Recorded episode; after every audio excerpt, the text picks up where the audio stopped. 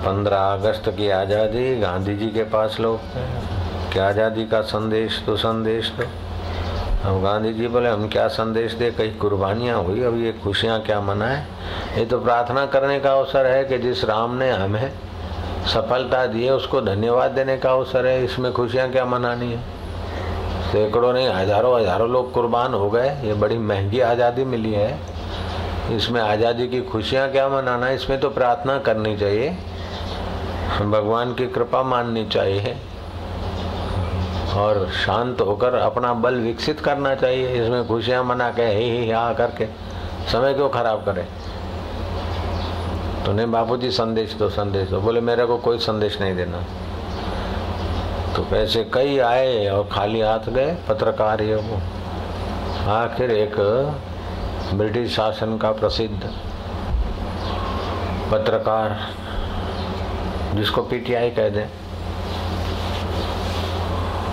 National news रवाना करने वाला व्यक्ति है। उसने संदेशा भेजा कि हम आपसे आज़ादी के विषय में संदेशा लेना चाहते हैं। गांधी जी ने उसको भी जवाब भेज दिया कि मेरे को कोई संदेशा नहीं देना।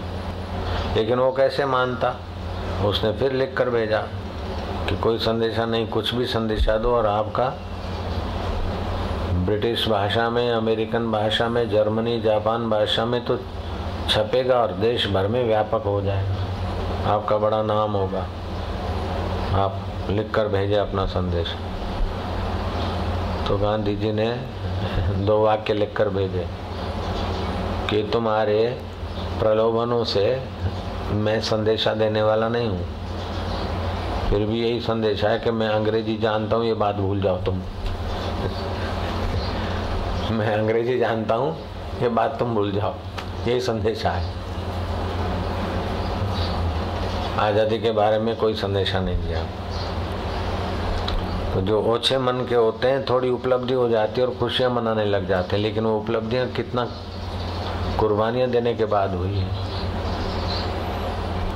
और विवेकानंद बोलते थे गाँव गाँव नगर नगर डगर डगर हनुमान जी की पूजा होनी चाहिए घर घर ताकि हनुमान जी जैसा वीर साहस सेवा भाव और संयम आए भारतवासियों में। जब तक साहस, सेवा और संयम नहीं आएगा, तब तक एक ठगों से, एक शोषकों से बचेंगे तो दूसरे शोषक आकर शोषण करेंगे। होता भी ऐसे ही है। पहले राजा शोषकों से बचे तो अंग्रेज़ शोषक आ गए। अंग्रेज़ शोषकों से बचे थोड़े बहुत तो यह वो दूसरे आ गए। ऐसे करते, जब तक बल, साहस, संयम वीर्य सामर्थ्य नहीं होता तो आज़ादी की बात पर भले छिछरी खुशी मना ले, लेकिन हम शोषित होते जा रहे इसलिए 15 अगस्त का ये संदेश है कि हम ये खुशियाँ मनाएँ तो भले मना लो, लेकिन खुशी मनाने के साथ खुशी शाश्वत रहे, ऐसी नज़र रखो कि देश को तोड़ने वाले षडयंत्रों से बचें।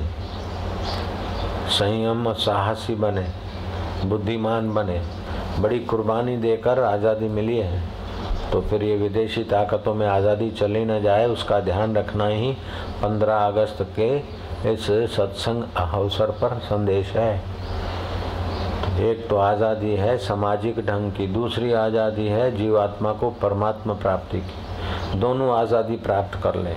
दोनों आज़ादी प्राप्त करने में शारीरिक बल, मानसिक बल, बौद्धिक बल की आवश्यकता है। इसलिए शरीर स्वस्थ रहे, मन प्रसन्न रहे और बुद्धि में ज्ञान और ध्यान का प्रकाश बना रहे। ये तीनों चीज़ें आवश्यक हैं।